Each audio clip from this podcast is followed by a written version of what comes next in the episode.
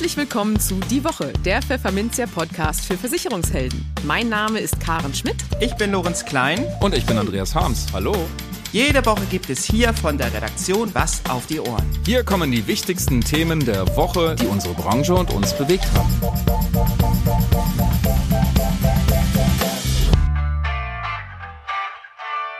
Moin aus Hamburg und herzlich willkommen zu Folge 105 unseres Podcasts. Heute ist Freitag, der 23. September 2022. Und diese Themen haben wir heute für Sie. Wir sprachen mit Kapitalmarktstratege Heiko Böhmer über den Aktiencrash und die aktuelle Lage an den Finanzmärkten. In den News der Woche lobt der Bund der Versicherten die Finanzkraft der deutschen Lebensversicherer. Dem Sozialpartnermodell könnte ein später Höhenflug bevorstehen.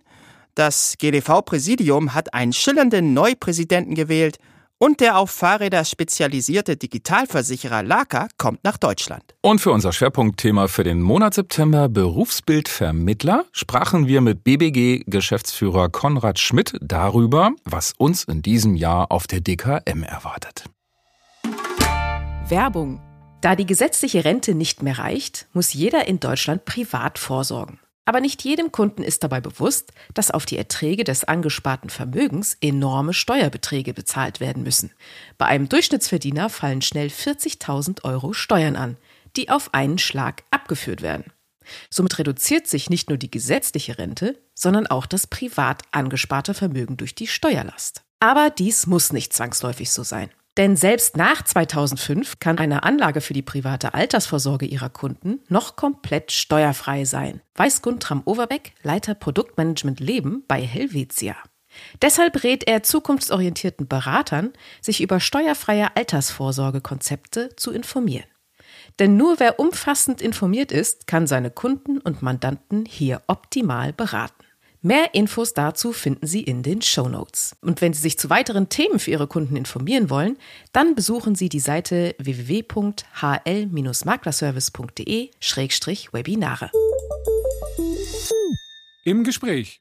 An den globalen Börsen hat sich eine gewisse Tristesse breit gemacht. Wichtige Aktienindizes haben seit Jahresbeginn zweistellige Prozentbeträge verloren. Ist das schon ein Crash und wenn ja, bei welchen Börsensegmenten hat es besonders stark reingeregnet? Wie könnte es weitergehen? Und was machen Anleger jetzt am besten? Darüber spreche ich nun mit Heiko Böhmer. Er ist Kapitalmarktstratege bei der Frankfurter Investmentfirma Shareholder Value. Hallo Herr Böhmer, schön, dass Sie bei uns sind. Hallo Herr Harms, ich freue mich dabei zu sein. Herr Böhmer, ist ganz schön was los am Aktienmarkt. Äh, ist das eigentlich schon ein Crash? Eine schöne Frage auf jeden Fall gleich zum Einstieg. Äh, direkt äh, gehen wir in die Vollen. Nein, es ist kein Crash. Immer. Es ist ein ganz normaler Bärenmarkt, den wir gerade erleben. Und ähm, Crash bedeutet ja immer Panik im Markt. Und wenn wir eins gerade nicht haben, dann ist es Panik. Jetzt wird aber immer gesagt, äh, wenn die Panik da ist, dann ist der Boden erreicht. Ähm, müssen wir also noch ein bisschen warten? Genau so sieht es aus. Also mhm. ähm, tatsächlich ist genau das, wo wir eigentlich immer darauf achten, wenn wir uns die Märkte genauer anschauen. Ja, es muss diese Paniksignale geben, weil erst wenn es das gegeben hat, dann kommen wir im Endeffekt in die Bodenbildungsphase hinein. Und ähm, klassischer Bärenmarkt läuft eigentlich so ab, wir haben erst einmal eine Korrektur von mehr als 20 Prozent vom Hoch. Haken hinter haben wir gesehen in den maßgeblichen Indizes. Danach kommt eine Bärenmarkt-Rallye, haben wir auch gesehen. Die war sogar länger als im Normalfall, auch check. Mhm. Und jetzt wird's spannend. Dann kommt die zweite Korrekturphase, die fällt eigentlich stärker aus als die erste Korrekturphase. Und da können wir noch keinen Check dran machen, das haben wir noch nicht gesehen. Also, das fehlt eigentlich noch. Und da der Markt bisher, der Bärenmarkt, sich eigentlich von der Struktur her ähm, ja, modellhaft verhalten hat, ist davon auszugehen, dass in absehbarer Zeit es nochmal ein Testen der Tiefs gibt und dann eigentlich auch noch ein Unterschreiten der Tiefs. Das, das klingt alles so, so ruhig, wenn Sie das so erzählen. Ähm, aber wir reden ja über fallende Aktienkurse. Wird jemand wie Sie eigentlich überhaupt noch mal nervös bei sowas? Ja, nervös schon, aber das Nervössein ist ja jetzt erstmal nicht gut, auch für die Kunden natürlich nicht gut, sondern es ist ja eigentlich viel besser, wenn man da aus der Universität heraus äh, oder die gar nicht aufkommen lässt, weil man weiß, was man tut. Mhm. Und genau das ist eigentlich das, was wir gerade machen. Wir sind mit unseren Mandaten, insbesondere beim Frankfurter Aktienfonds für Stiftungen, sehr ja, vorsichtig aufgestellt, weil wir eben erwarten, dass dieser Bärenmarkt sich so weiterentwickelt wie bisher. Und deswegen haben wir beispielsweise eine Aktienquote von ungefähr 50 Prozent derzeit. Also wir sind wirklich vorsichtig, weil wir eben eine Fortsetzung dieses Trends erwarten. 50 Prozent ist tief für Ihre Verhältnisse? Das ist für uns auf jeden Fall tief, denn wir sind ja ein, äh, ja, eigentlich ein klassischer Aktienfonds. Äh, es läuft in der Kategorie Mischfonds, weil wir eben die Aktienquoten steuern können und auch andere Instrumente mit reinnehmen können, beispielsweise Edelmetalle, aber hauptsächlich investieren wir in Aktien, derzeit eigentlich nur in Aktien. Und kurz zur Einordnung, eine neutrale Ausrichtung bei uns sind 80 Prozent und die Untergrenze sind 40 Prozent. Also wir sind schon vorsichtig unterwegs. Jetzt sind wir aber beim Bärenmarkt. Crash haben wir ja noch nicht. Ähm, so, ein Bärenmarkt, so ein Bärenmarkt erwischt ja Teile des Aktienmarktes unterschiedlich stark. Mhm. Was hat sehr viel verloren? Was ist relativ stabil geblieben? Und warum? Ja, viel verloren haben natürlich klar Technologiewerte, die vorher auch sehr, sehr viel gewonnen haben. Mhm. Und noch mehr verloren haben natürlich die Unternehmen im Tech-Bereich, die kein Geld verdienen. Also der nicht profitable Tech-Bereich, der ist eigentlich am meisten unter die Räder gekommen. Da haben wir etliche Firmen, die in dieser aktuellen Marktphase 70, 80, teilweise 90 Prozent vom Hoch bisher schon verloren haben. Ähm, und das ist oft auch eben ablesbar daran, weil für diese Sektoren, für die, die noch kein Geld verdienen, natürlich Kredite ein ganz, ganz wichtiges Element sind, um weiter wachsen zu können. Wir haben die steigenden Zinsen und das ist natürlich dann besonders schlecht für diese Firmen, also die nicht profitablen Tech-Firmen. Auf der anderen Seite haben wir natürlich viele Unternehmen mit stabilen Geschäftsmodellen, die es auch schaffen, in inflationären Phasen, die wir gerade erleben, mit hoher Preissetzungsmacht zu agieren, also die hohen Einkaufspreise größtenteils weitergeben zu können. Und das sind die Unternehmen, die dann eben auch stabiler bleiben in einer solchen Phase. Und das ist eigentlich so eine Zweiteilung, die wir in den vergangenen Wochen und Monaten an den Märkten gesehen haben. Ähm, haben Sie für solche stabilen Unternehmen ein paar Beispiele?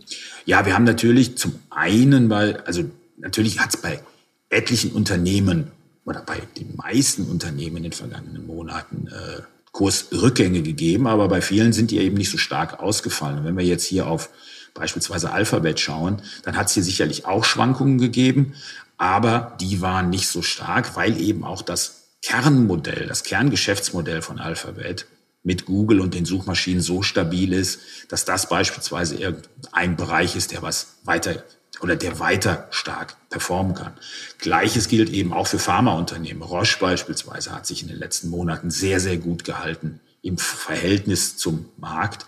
Und das ist eben klassisches Pharmaunternehmen, was in der Lage ist, eben auch in diesen Marktphasen weiterhin stabile und hohe Preise zu nehmen. Ist das jetzt eine gute Idee, seinen Sparplan, seinen Aktienfonds-Sparplan nochmal so richtig hochzufahren? Das auf jeden Fall. Denn so ein Fonds- und Aktiensparplan sollte ja langfristig aufgelegt werden. Und ähm, ich habe es jetzt schon in Gesprächen auch mit äh, Finanzvermittlern mitbekommen, mit Finanzberatern und Maklern, dass die natürlich massiv erwarten, dass jetzt in der kommenden, in den kommenden Monaten, wo wir alle auf unsere Ausgaben schauen müssen, es dann natürlich dazu kommen kann, dass viele sagen, boah, was, was, was muss ich denn nicht unbedingt machen? Und das kann natürlich sein, dass dann viele sagen, ja, dann lasse ich den Sparplan, dann setze ich den mal aus. Aber das ist eigentlich genau ja, der falsche Ansatz, weil das ist natürlich sehr kurzfristig gedacht. Und wenn man es sich leisten kann, in irgendeiner Art und Weise auf jeden Fall das durchhalten, was man hat, wenn man jetzt noch eine gewisse extra Liquidität hat, super, dann bitte den Sparplan sogar noch ausbauen, weil dann profitiert man von den niedrigen Kursen jetzt, von den möglicherweise noch niedrigeren Kursen in den nächsten Monaten und hat dann die Möglichkeit, langfristig eben ein gutes Kapital und gutes Vermögen aufzubauen. Und man erwischt mit mindestens einer Rate den Tiefstand, richtig? ja, äh, aber auch da haben wir, habe ich mich mal reingearbeitet in das Thema. Es gibt ja viele, die starten den Sparplan am 1. oder am 15. Und äh, gibt es da empirische Daten, was besser ist, ob man am 1. oder am 15. kauft oder ob man es aufteilt oder was auch immer. Und es ist im Endeffekt egal. Wichtig ist, dass man es macht. Monatlich kann man wunderbar machen. Man kann es aufteilen auf zwei Sparplanraten pro Monat, aber an sich, wenn man sich das längerfristig anguckt, ist es äh, gemessen am MSCI World war das bei dieser Studie, ist es eigentlich egal, wann man im Monat kauft. Hauptsache, man ist dabei. Jetzt komme ich nochmal trotzdem zurück zum Bärenmarkt. Äh, wir sind jetzt in dem Bärenmarkt. Ähm, die ganz große Panik ist noch nicht da. 2008 kam die Panik, glaube ich, durch Lehman Brothers, durch die Pleite. Was könnte jetzt eigentlich so eine Panik auslösen? Ja, was wir jetzt in den vergangenen Monaten gesehen haben, war ja eigentlich eine starke Konzentration auf das, was die US-Notenbank macht. Also erstmal das, was wir an Zinsanstiegen dieses Jahr gesehen haben. Da war dann immer die Frage, wie weit gehen die, was machen die? Jetzt hat Jerome Powell vor ein paar Wochen was gemacht, was Notenbanker selten tun. Er hat äh, uns klar gesagt, was er tun wird in den nächsten Monaten, so dass man da eigentlich einen Haken dran machen kann. Das heißt, es wird weiter deutliche Zinsanstiege in den USA geben, bis zu einem Niveau, was noch nicht feststeht. Die meisten Marktteilnehmer gehen davon aus, dass es so bis vier Prozent jetzt nach oben gehen wird bei den Zinsen in den USA. Dann wird es ein Plateau geben und vielleicht sogar irgendwann Ende 23 geht es schon wieder runter. Aber das ist so ein, so ein Pfad, den wir im Endeffekt vor uns haben. Sehr wahrscheinlich. Mhm. Ähm, das wird auch massive Auswirkungen auf die Volkswirtschaft haben. So und äh, wenn wir jetzt gucken, welcher Anlass könnte es sein in den nächsten Wochen und Monaten, der da nochmal als Katalysator an den Märkten wirkt, und zwar nach unten, dann sind es ganz klar die Bilanzen. Denn wir haben bisher bei den Gewinnen eigentlich kaum etwas gesehen, dass es mal so deutlich nach unten geht. Ich habe mir mal so ein paar Daten angeschaut für den DAX und für den S&P 500 und da muss man einfach sehen, wir haben in diesem Jahr beispielsweise immer noch Gewinnschätzungen im DAX, die gehen von einer Marge, Gewinnmarge im DAX von rund sieben Prozent aus. Kurz nochmal erklärt, von 100 Euro Umsatz bleiben sieben Euro Umsatz Nettogewinn übrig. Historisch gesehen hat der DAX aber eine Gewinnmarge, also eine Gewinnmarge von 4,5 Prozent. Also wir sind historisch gesehen da noch deutlich drüber. Schauen wir uns den S&P 500 an dann haben wir aktuell eine Margenschätzung von 12 Prozent und da liegen wir historisch bei 8 Prozent. Also wir sind in beiden massiven Märkten deutlich drüber. Und hier ist einfach noch Luft nach unten bei den Gewinnen. Und wenn das kommen sollte, dann ist eben auch das, was wir jetzt schon sehen teilweise, nämlich attraktive Bewertungskennziffern. Ein KGV im DAX von 10,7, im S&P 500 von äh, 17, liegen wir dann aber bald auch schon wieder deutlich höher, wenn sich eben die Gewinnschätzungen verringern. Und das ist realistisch. Denn das, was alles auf die Unternehmen einprasselt, mhm. Energiekosten, Erzeugerpreise und, und, und, höhere Löhne, all das wird sich in niedrigen Margen niederschlagen. Und das könnte dann, genau, das heißt, also die Kurse gehen schon mal voraus und die Gewinne folgen dann? Ja, Genau. Und dann gucken wir mal. Ja, also wir haben halt jetzt auch die Phase natürlich, äh, dass bald das dritte Quartal zu Ende ist und wir dann natürlich in den nächsten Wochen, dann hat man neun Monate schon hinter sich in diesem Jahr. Dann kommt es auf die Ausblicke für den Rest des Jahres an und natürlich für 23. Mhm. Und ähm, ich meine, wir kriegen es alle mit, wenn man in den Supermarkt geht und, und, und. Also es geht einfach nur nach oben mit den Preisen und zwar massiv. Ja, und das sind einfach Dinge, die sich dann eben auch in den Bilanzen niederschlagen. Und äh, dann kommt eben noch hinzu die große Gefahr der Rezession, die in Europa deutlich größer ist natürlich als in, in den USA, dass schlicht und einfach auch die Konsumlaune nachlässt. Und auch das kann man ja auch bei sich fast schon beobachten in den letzten Wochen und Monaten. Man überlegt ja einfach, was jetzt so, was muss sein, was muss nicht sein. Die große Unbekannte der Energiekosten schwebt über einem. Also dieses Unbeschwerte, was man vielleicht als erstes so nach der Lockerung, nach den Lockerungen, nach dem Corona-Winter hatte, das hat sich jetzt auch wieder schon erledigt, sondern jetzt ist eigentlich die nächste große Befürchtung da. Und äh, das hat sich natürlich schon auf die Stimmung ausgewirkt, aber wir erwarten eben auch, dass sich das auf die Gewinne auswirkt. Und das kann wirklich der große Faktor sein, der in den nächsten Wochen an den Börsen wirken wird. Ist das dann ähm, tatsächlich ein Börsenumfeld nur mit Verlierern oder kann es sogar welche geben, die gewinnen? Ja, wir haben es ja in diesem Jahr gesehen, das ist der Energiesektor, der natürlich durchstartet, weil wir natürlich in diesem Bereich auch immer wieder Unternehmen haben, ähm, die von höheren Preisen profitieren können. Aber wenn man sich die Sektoren anguckt, dann wird es wirklich dünn. Also die S&P 500 Sektoren, das sind glaube ich 14 an der Zahl. Und es waren bisschen Healthcare bis vor kurzem im Plus und dann kam noch natürlich Energie, aber alle anderen Sektoren waren dieses Jahr auch deutlich im Minus. Also das trifft schon die allermeisten. Hm. Und eine Kennziffer, an die man sich jetzt auch mal gewöhnen muss und wo man auch bei den Unternehmen, wenn wir mit denen sprechen, nachfragen muss, ist, wie hoch sind denn eure Energiekosten beim Umsatz?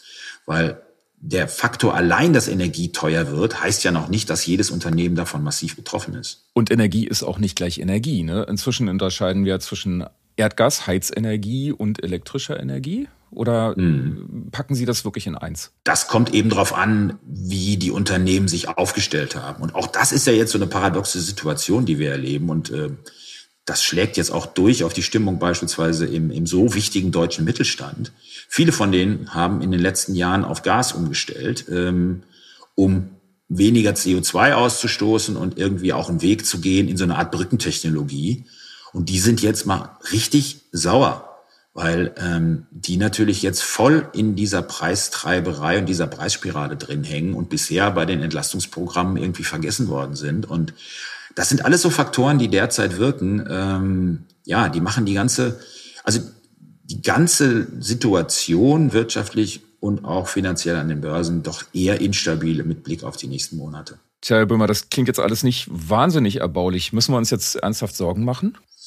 Nein, wir müssen uns keine ernsthaften Sorgen machen, sondern es geht schlicht und einfach darum, dass man strategisch so aufgestellt ist, dass man eben auch diese Phasen gut überstehen kann. Und äh, ja, auf keinen Fall den Aktienmarkt den Rücken kehren, sondern vielleicht tatsächlich ja ein bisschen Pulver trocken halten, um zu sagen, dass ich auch in bei niedrigeren Niveaus einsteigen kann. Und wir hatten es ja vorhin schon mit den Sparplänen. Das ist eigentlich genau das Richtige, was man jetzt ansetzen kann, dass man einen Sparplan hat, den am besten, den auf jeden Fall weiterlaufen lässt und wenn es irgend möglich geht, ist sogar noch weiter ausbaut, weil das ist dann so ein Ansatz zu sagen, okay, ich nehme auf jeden Fall die Kurse, die jetzt kommen in den nächsten Monaten immer mal wieder mit um eben eine breite Basis zu haben und am Aktienmarkt dabei zu sein. Ähm, und grundsätzlich hätte ich auch noch einen Tipp natürlich für alle, die äh, gerne auch nachhaltig unterwegs sind. Da bin ich nämlich jetzt noch auf eine schöne Studie gestoßen, die mir nochmal zeigt, wie wichtig es ist, Fahrrad zu fahren. Ich fahre jeden Tag mit dem Fahrrad ins Büro und jetzt fragt sich vielleicht der eine oder andere, was kommt denn jetzt mit dem Fahrrad um die Ecke? Aber ähm, wir haben Stimmt. volkswirtschaftliche, ja, aber wir haben jeder gefahrene Kilometer mit dem Auto verursacht volkswirtschaftliche Kosten von 27 Cent. Da werden alles, wird alles Mögliche mit reingerechnet, wurde da in dieser Studie.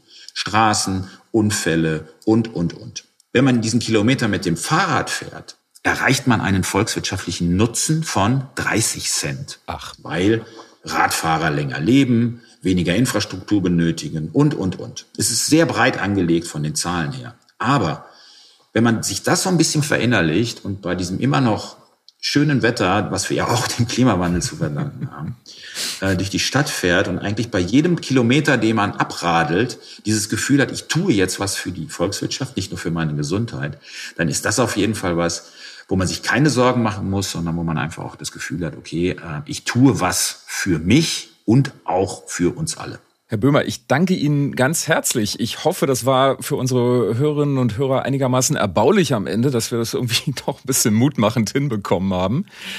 Und wünsche Ihnen alles Gute und äh, genau, sage vielen Dank. Ja, herzlichen Dank. Und äh, beim nächsten Mal können wir dann ja gucken, ob es sich gelohnt hat, sich nicht so viel Sorgen zu machen, sondern dass man wirklich, ja, die Vorsicht hat walten lassen, aber trotzdem auch positiv weiter in die Zukunft schaut. Wie es gelaufen ist, ne? Genau. Okay, alles klar. Alles klar. Bis bald. Bis dann. Tschüss. Tschüss.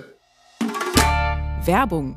Für das nachhaltigste Maklerbüro Deutschlands zählt jede Stimme. Drei Einzelmakler und drei Maklerbüros sind in die engere Wahl zum nachhaltigsten Maklerbüro Deutschlands gekommen. Und wir stellen sie Ihnen in einem Bewerbervideo kurz vor. Schauen Sie auf der Seite nachhaltiges-maklerbüro.pfefferminzia.de vorbei und stimmen Sie ab. Bis zum 4. Oktober können Sie sich für Ihren Favoriten oder Ihre Favoritin entscheiden. Wer von Ihren Kollegen ist bereits ein Vorreiter in Sachen Nachhaltigkeit? Und wer soll auf der DKM am 27. Oktober in Dortmund zum nachhaltigsten Maklerbüro Deutschlands gekürt werden? Sie haben es in der Hand. Dieser Wettbewerb ist ein Gemeinschaftsprojekt von der Zürich Gruppe Deutschland und Pfefferminzia. Jetzt mitmachen und abstimmen. Nachhaltiges-maklerbüro.pfefferminzia.de Die News der Woche. Ist das ein Fehler in der Matrix? Nein, es stimmt tatsächlich. Der Bund der Versicherten, der BDV, zeigt sich mit der Arbeit der deutschen Lebensversicherer zufrieden. Wirklich. Die deutschen Lebensversicherer seien auf die Niedrigzinsphase gut vorbereitet und wiesen überwiegend eine ausreichende Solvenz aus, meldet er und bezieht sich damit auf die Solvabilitätsberichte von 78 Unternehmen.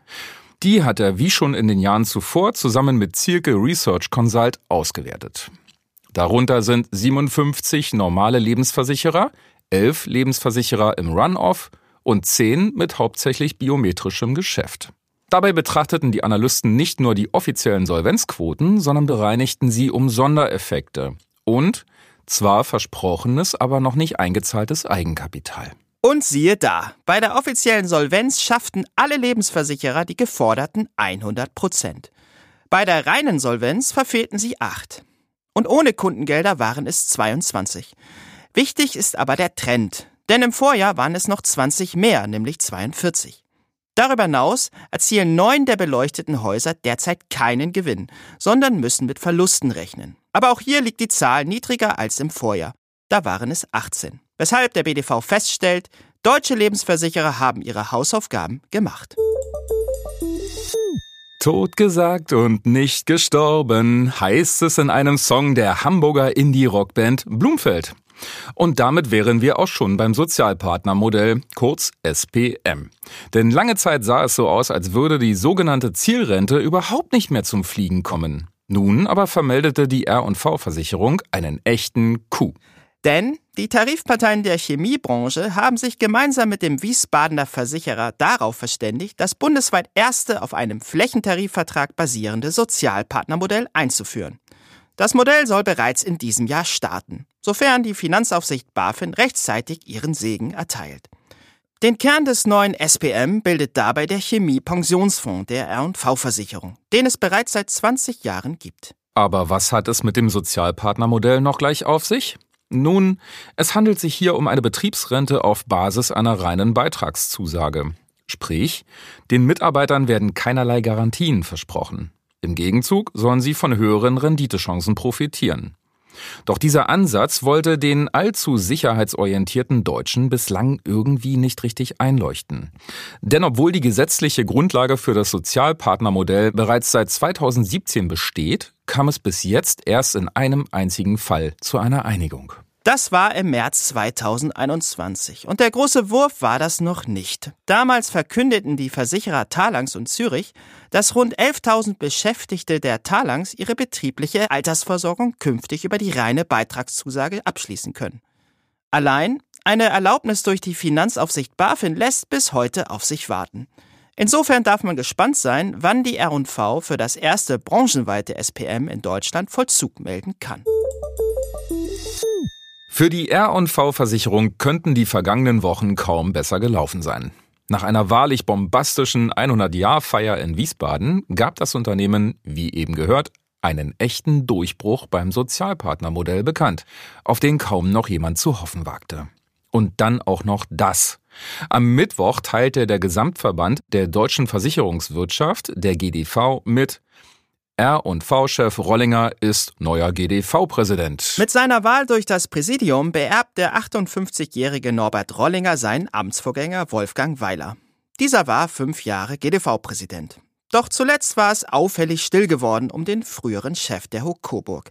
Der Außenauftritt war bislang die alleinige Sache von GDV-Hauptgeschäftsführer Jörg Asmussen. Man darf nun also gespannt sein, wie sich Asmussen mit dem eloquenten und meinungsstarken Rollinger den Platz auf der öffentlichen Bühne wird teilen müssen. Ein neuer ist im Land. Und zwar ein neuer Versicherer für sogenannte Mikromobilität, sprich für Fahrräder. Denn der auf eben jene Drahtesel spezialisierte digitale Versicherer Laka startet seine Geschäfte in Deutschland. Es ist mittlerweile der fünfte Markt, in den er einsteigt. Man wolle Radfahrern und Unternehmen einen faireren, kollektiven Versicherungsansatz bieten, lässt er verlauten. Mit auf dem Tandem sitzt der Investor Porsche Ventures. Das ist die Abteilung für Risikokapital, ausgerechnet beim Sportwagenkonzern Porsche.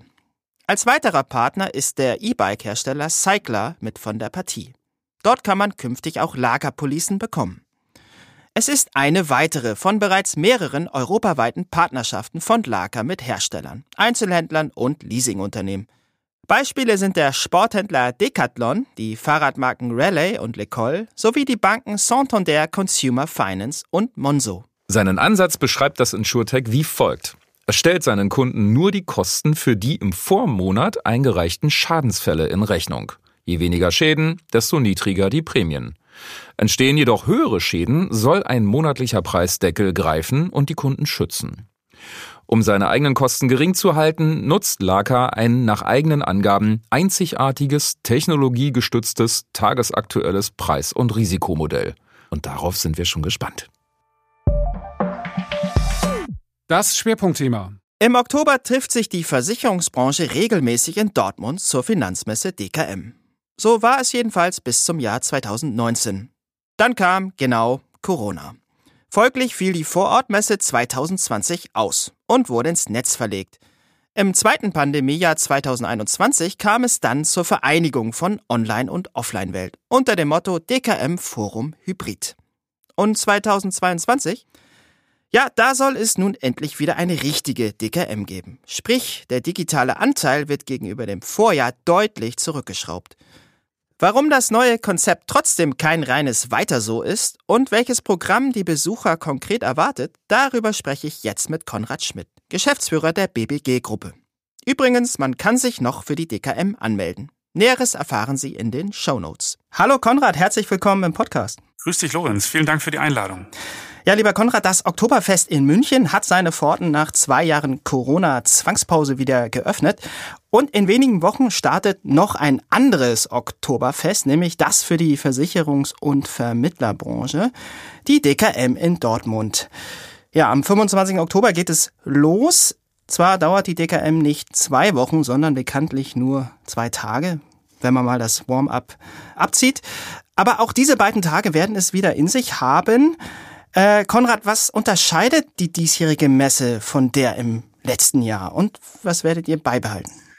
Ja, also ähm, im letzten Jahr, das war eine besondere DKM, wir haben es ja bewusst auch gar nicht eigentlich als Messe bezeichnet, sondern ein DKM-Forum, war ein hybrides Format, waren immer noch ein bisschen sehr Corona eingeschränkt. Da gab es einheitliche Stände, da gab es eine Beschränkung, da gab es ehrlicherweise sogar auch eine No-Show-Gebühr für diejenigen, die dann kurzfristig abgesagt haben. Insofern ein insgesamt deutlich kleineres Setting mit der parallelen Live-Übertragung in die digitale Welt.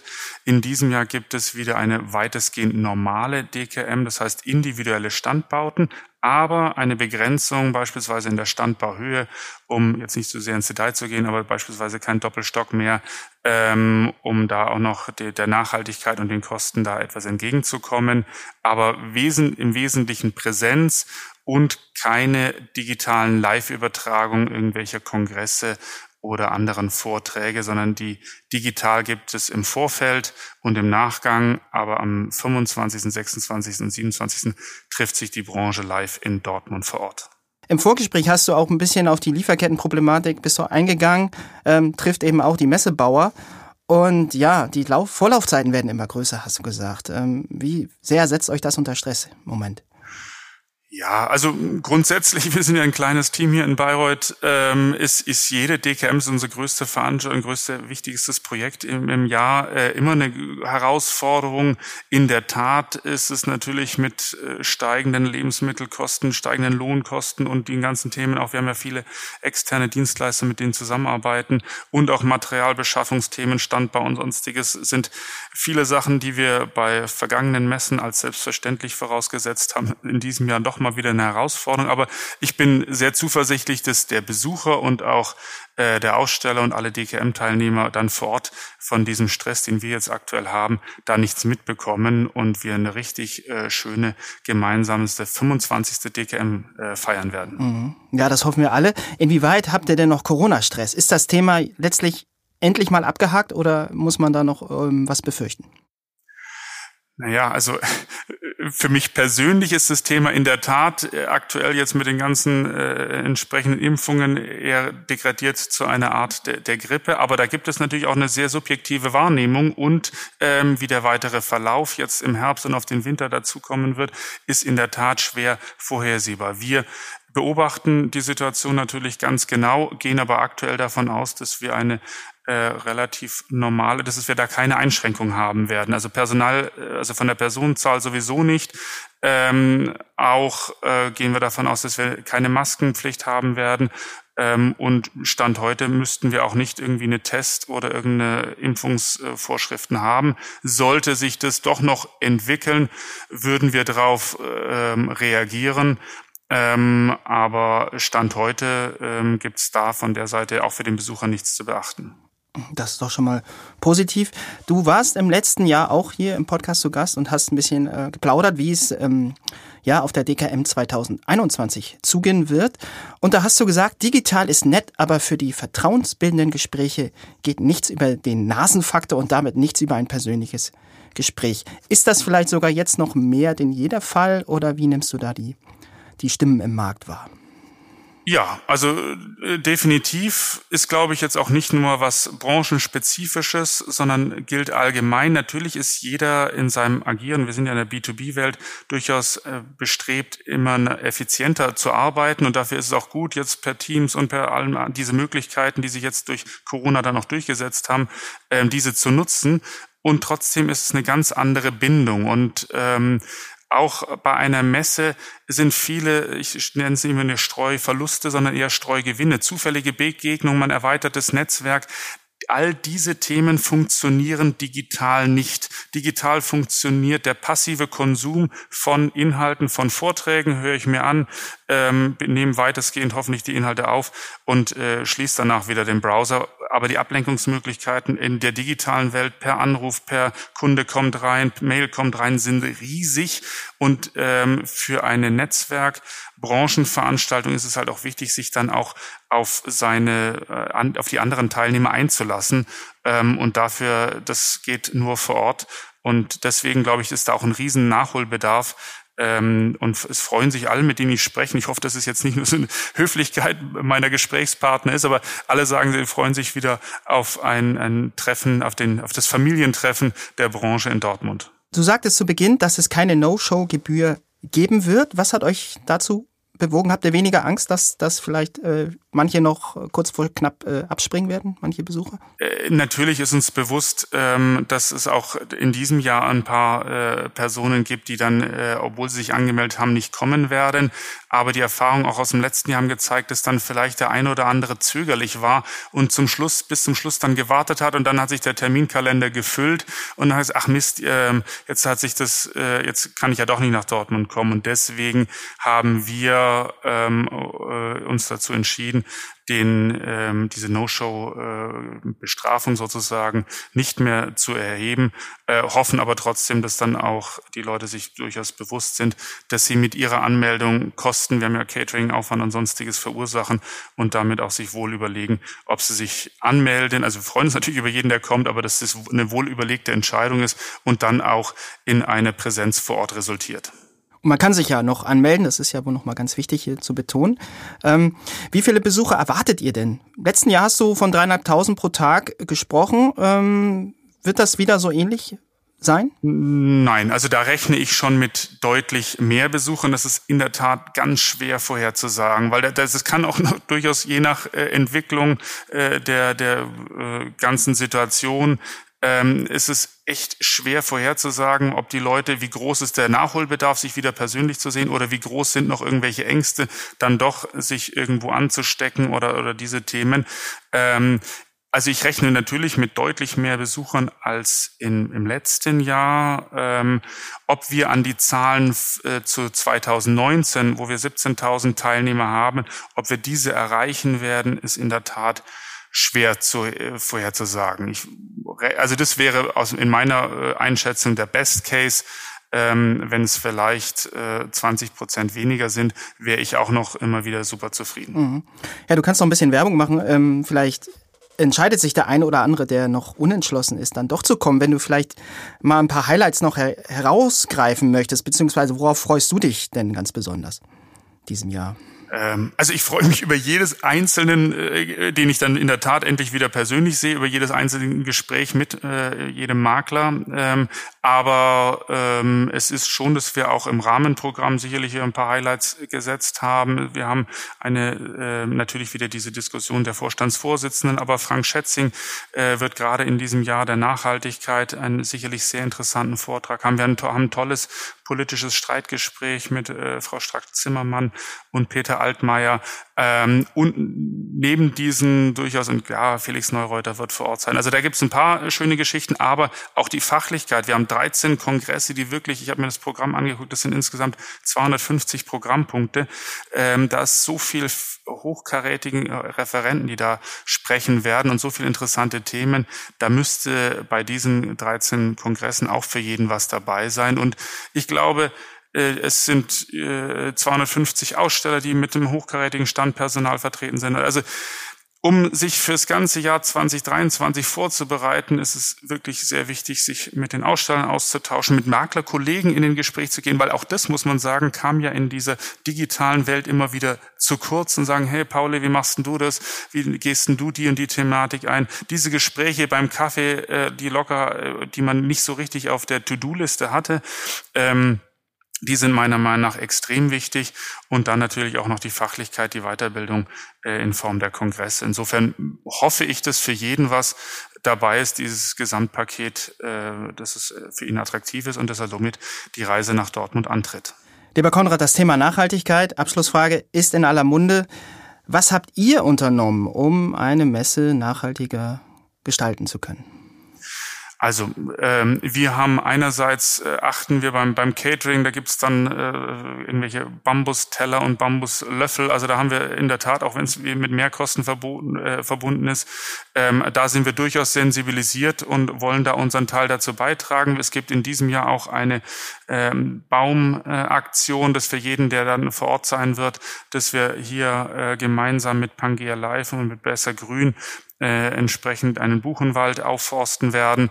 Ähm, das sind unsere Themen, äh, mit denen wir da rangehen. Und auch sonst versuchen wir natürlich auch bei der ganzen Auswahl der äh, Möbel und dieser Themen dann eben eher auf Systemstände zu gehen, so dass sie dann wiederverwendbar sind und der Müll reduziert wird. Ähm, aber es ist ein wichtiges Thema. Ganz äh, muss man aber auch ehrlich sagen, lässt sich das leider bei einer Messe auch nicht verhindern. Ja, wir freuen uns aber natürlich dennoch, dass es wieder losgeht Ende Oktober in Dortmund. Und ja, ich freue mich, wenn wir uns dort auch vor Ort sehen. Und ja, das war BBG Geschäftsführer Konrad Schmidt. Herzlichen Dank für das Gespräch. Vielen Dank, Lorenz. Ich freue mich auf das persönliche Wiedersehen in Dortmund.